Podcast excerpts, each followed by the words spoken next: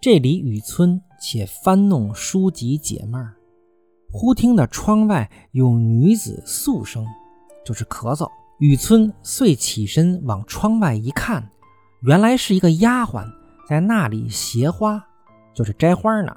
生得仪容不俗，眉目清朗，虽无十分姿色，却亦有动人之处。雨村不觉看得呆了。贾雨村此时正值人生潦倒之时，人潦倒的时候，审美品味自然都会降低，也容易被小事儿感动。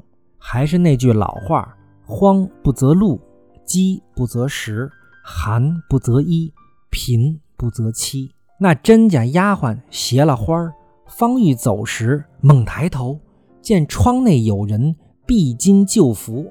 就是穿的破衣拉撒的，虽是贫窘，然生的腰圆背厚，面阔口方，更兼剑眉星眼，直鼻颧腮。广韵这本书里说：“拳秤锤也。”拳的古义就是指秤锤，就是秤砣。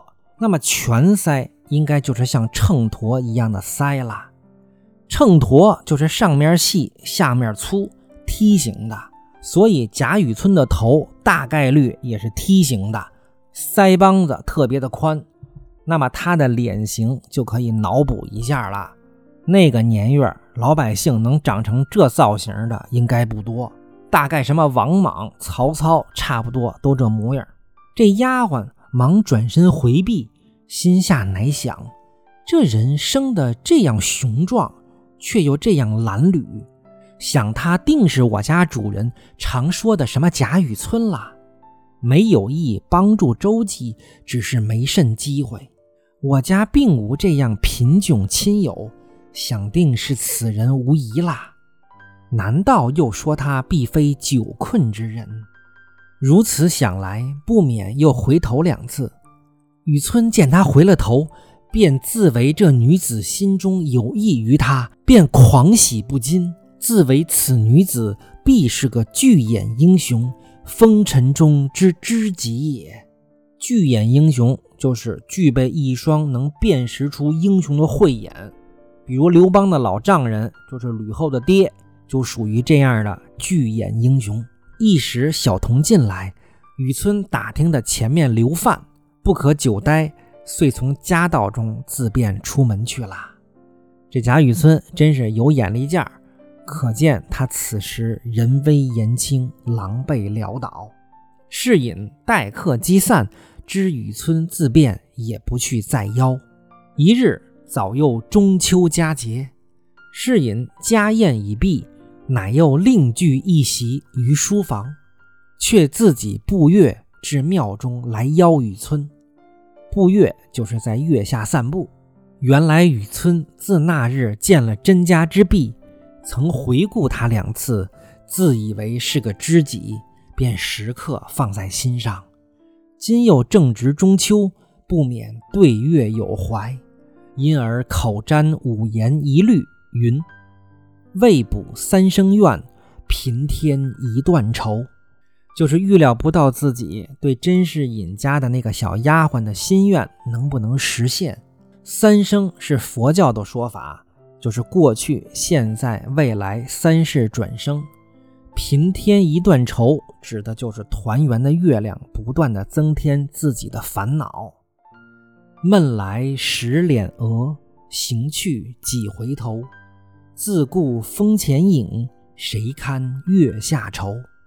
就是看看自己现在这副德行，我哪配找对象啊？蟾光如有意，先上玉人楼。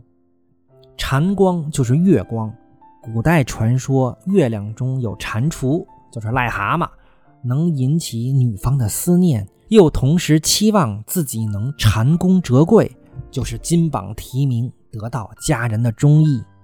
贾雨村恨不得现在就金榜题名，得做高官，享后路，以便报得佳人归。雨村吟罢，又因思及平生抱负。苦未逢时，乃又搔首对天长叹，复高吟一联曰：“欲在独中求善价，钗于奁内待时飞。”意思就是说，美玉盛在木匣子中，等到人出大价钱才卖；金钗放在匣子中，等待时机就要飞上天去。这副对子表现出贾雨村还是胸怀抱负，想要改变现状、飞黄腾达的。这对子就跟“金鳞岂是池中物，不日天书下九重”这些差不多的意思。还有人说，根据这句话就分析出宝钗以后嫁给了贾雨村。贾雨村字时飞吗？那么钗于帘内待时飞，那不就是薛宝钗等着贾雨村的吗？曹雪芹说《红楼梦》字字看来皆是血，后世的红学家们是字字看来都是密码，每个字儿都能转出一篇论文来。曹雪芹要是活过来，都能被他们给整糊涂了。后四十回估计都不敢写了。周汝昌老先生说，曹雪芹是大园林建筑学家、大服装陈设专家、大音乐家。大医药学家、美食专家等等，这都五个伟大了，还应该加上一点：曹雪芹是伟大的文字暗语专家，每个字儿都暗藏着高深的密码机密，所以《红楼梦》必须要研究，要一个字儿一个字儿的研究分析，研究经费必须还要增加，要不然你们对得起“字字看来皆是血”这句话吗？对得起九泉之下的曹公吗？恰值侍隐走来听见，笑道：“雨村兄真抱负不浅也。”雨村忙笑道：“岂敢？不过偶吟前人之句，何敢狂诞至此？”因问道：“老先生何幸至此？就是你怎么有这样的兴致来我这儿啊？”士隐笑道：“今夜中秋。”俗谓团圆之节，想尊兄寄旅僧房，不无寂寥之感，故特具小酌，邀兄到敝斋一饮，不知可纳秦意否？秦意就是微薄的情谊。雨村听了，并不推辞，便笑道：“既蒙厚爱，何敢负此盛情？”说着，便同侍隐赴过这边书院中来。这些所谓的书院，大家如果去杭州啊、绍兴等地去看看那些保留的老书院，大部分现在已经变成博物馆了。那里真的还能感受到些许古人的那种读书、饮茶、听琴、待客的情趣和性情。要不说南方那边出才子佳人呐，须臾茶毕，早已设下杯盘。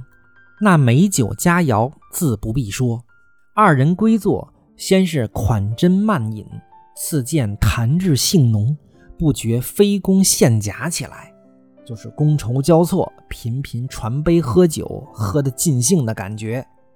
此时街坊上家家箫管，户户弦歌，当头一轮明月，飞彩凝辉，二人欲添豪兴，酒到杯干。雨村此时已有七八分酒意，狂兴不禁，乃对月欲怀，口号一绝，云：“时逢三五便团圆。”这三五不是三五盘香烟，是十五日的意思，就是半月。满把晴光护玉兰，天上一轮才捧出，人间万幸仰头看。这真是酒后吐真言。贾雨村。这时吐露的抱负已经是赤裸裸了，表白了自己飞黄腾达的目的，就是要高居万人之上，让老百姓抬着脑袋傻子似的看着他。你看人家黄巢写的诗：“待到秋来九月八，我花开后百花杀，冲天香阵透长安，满城尽带黄金甲。”再看贼配君宋江写的反诗。他年若得报冤仇，血染浔阳江口。他日若遂凌云志，敢笑黄巢不丈夫。再看韦天王洪逆秀全的歪诗：手握乾坤杀伐权，斩邪留正解民悬，眼通西北江山外，声震东南日月边。所以有这些志向的人，无非就是想折腾老百姓，不是想让老百姓仰着头看他，就是想血染浔阳江口，要不然就是手握杀伐大权。